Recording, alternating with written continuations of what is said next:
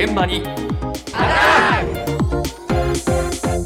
朝の担当は竹内島さんですおはようございます。おはようございますます猛暑でエアコンを使う時期、太陽光発電の施設もフル稼働ですが、うんその全国の太陽光施設で近年盗難被害が相次いでいるようです。盗難かはい。詳しいお話を山梨県の北杜市役所環境課長の中山優吾さんに伺いました。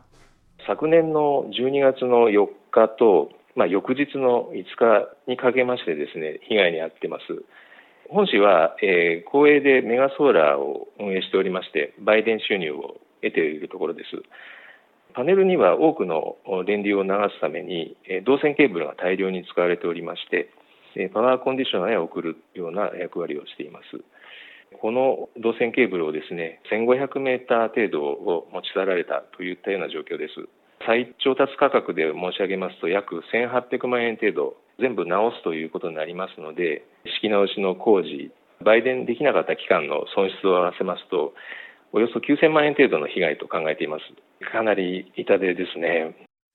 大きいね損失かがなり大きいですよね。ええこちらあの北杜市の太陽光発電所で昨年導線ケーブルが盗まれた事件なんですが、うん。こちらの施設ではケーブル自体は地上からは見えない構造になっていたそうで、ええ。地下に埋設されていたんですがところどころにマンホールが設置されていまして、ええ。そのマンホールが引き上げられてケーブルを引き抜かれていたということなんです。ねはい、状な況に詳しい連中だな、そうですね、はい、本当に中山さん曰くあの実際持ち上げてみたそうなんですがかなり重たかったとええ。いうことで、この長さのものを運ぶには一人二人では絶対に難しいと。そうか。まあ、何人かのグループによる犯行ではないかと。しかも車も用意されていたということなので、ええ。かなり計画的な犯行だったというふうに見られています。うん。でこの銅線盗難被害なんですが各地で相次いでいます。山梨だけではなく埼玉や茨城またここ最近で言うと4月には栃木県ええ。6月には宮城県などでの、えー盗難被害も報道されています。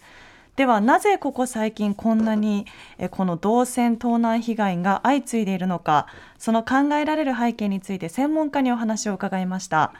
国際経済に詳しい七十七リサーチコンサルティング田口康友さんのお話ですもともと銅というのは非常に安価で加工性に優れて電気を通しやすいということで幅広い産業に使われているんですが、ここ2、3年の間にコロナ禍での物流の混乱ですとか、リモートワークなどによるデジタル関連の需要の増加、ロシアのウクライナ侵攻による世界的な資源価格の上昇、円安の進行と、こういったことによって円ベースの輸入物価が上がっておってですね、2020年と平均と比べてピークで2倍ぐらいになったと、足元でもですね、高止まりしているといったような状況です。ここのところのこのキーワードとしては、脱炭素社会、脱炭素を進めるための電気自動車ではですね、モーターのコイルなどに使われるということがあります。これがあ最近需要が急増して今後も伸びていくということがあ考えられますので、同需要はますます増えていくということが見込まれております。そうか今までは安かったんだけどな、そうなんですよね。それが高くなってきたっていうことですね、はい、特に2020年と比べても一時は2倍以上の価格とか。なりまして、ええ。今も高止まりが続いている状況なんです。うん。で特に近年の社会の動き脱炭素社会に向けた幅広い需要もありまして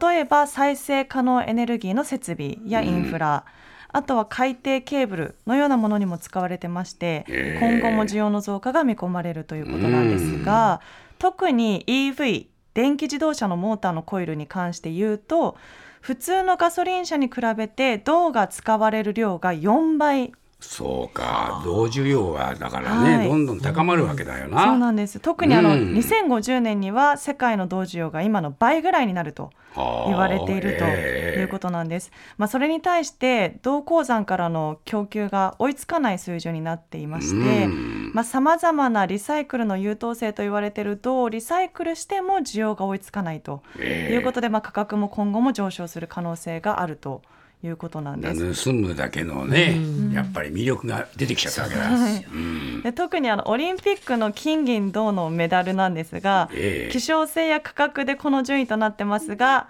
この先銅の需要が伸び続けると あそう。銅メダルの類が変わる可能性もあるかもしれないというふうにおっしゃってました。そうですか、はい、ええ銅が2位になっちゃうかもしれないねな金銅銀っていう可能性もあるかもしれない。とそうですか。はいおっしゃってます。まあそれほどまでに需要や価格の上昇が今後も見込まれている銅なんですがうん、そうなってくると盗難被害の増加も心配というところなんですが、ええ。そのあたりについても再び田口さんに伺いました。この銅の転売にはですね、えーいわゆる古物商といったその資格も許可もいらないということもあってですね、盗まれたものなのかどうかで出所がわからないという、そういう転売市場が出来上がってしまうということがあると思いますので、まあ、盲点をつくような形でこのような盗難被害が発生しているということもあるのかなというふうには思いますし、今後ますます需要も価格も増えて上がっていくということが見込まれる中でですね、やっぱり何らかの規制であったり対策といったものは必要になりますが、防犯にかかるコストというのが、あ我々の最終製品の価格に乗せられるということになるのも非常にですね、これも致し返しだということがありますので、やっぱり何らかの対策を早めに打つ必要があるのかなというふうに思います。そうか。古物商の資格も必要ないんですか。そう。ですあね。ーなのでまあこういった転売市場が出来上がってしまっているとええいうふうにおっしゃってるんですが、はい。あと中山さんもおっしゃってたんですが、この太陽光発電所が基本無人で人目につかないところが多いというのも被害に遭ってしまう原因かもしれないということだったので、まあ、そのために盗難やえー対策に